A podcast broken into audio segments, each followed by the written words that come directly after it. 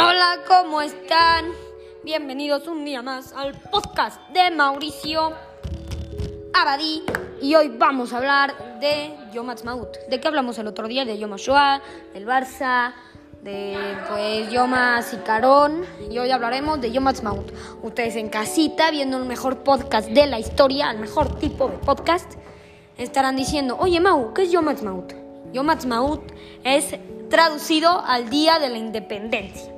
¿Qué es el Día de la Independencia? Es el Día de la Independencia del Estado judío en la tierra de Israel.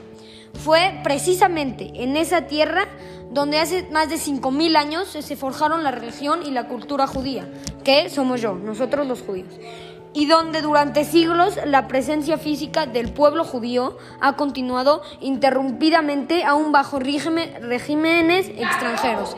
A lo largo de la historia milenaria, el deseo de volver a la tierra de Israel siempre ha sido agarrar a la vida judía. Con la creación del Estado de Israel, hace 73 años, en 1948, la independencia judía perdida hace 2000 años se recuperó. ¿Qué quiere decir esto?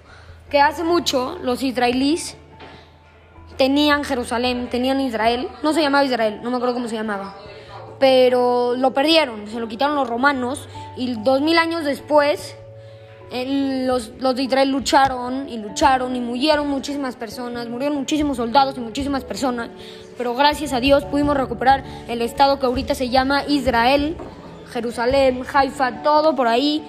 Eh, eso es el estado de Israel y es lo que pudimos recuperar y es lo que festejamos el día de hoy. Que hoy podemos no festejar, sino también, o sea, recordar a las personas que murieron y a los soldados que murieron.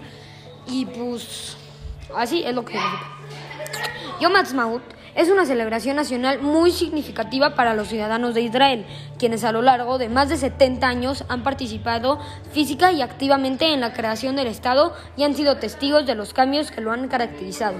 En Israel, también, cuando termina Yom HaZikaron, da inicio la víspera de la independencia, como se lo expliqué en el podcast pasado, en una ceremonia en el Monte Gers, en la ciudad de Jerusalén, cementerio donde se encuentran las tumbas del visionario Teodoro Gers, padre del sionismo y de todos los líderes israelíes, que hoy ya no se encuentran con entre nosotros.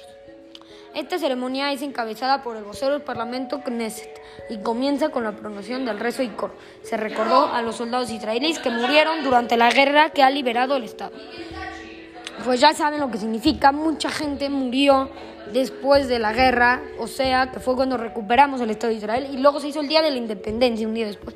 Independizamos el Estado de Israel para que sean nuestros chavales.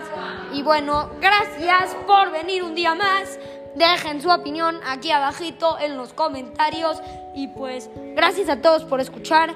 Espero que estén pasando un día muy cool, muy divertido. Nos vemos pronto. Chao.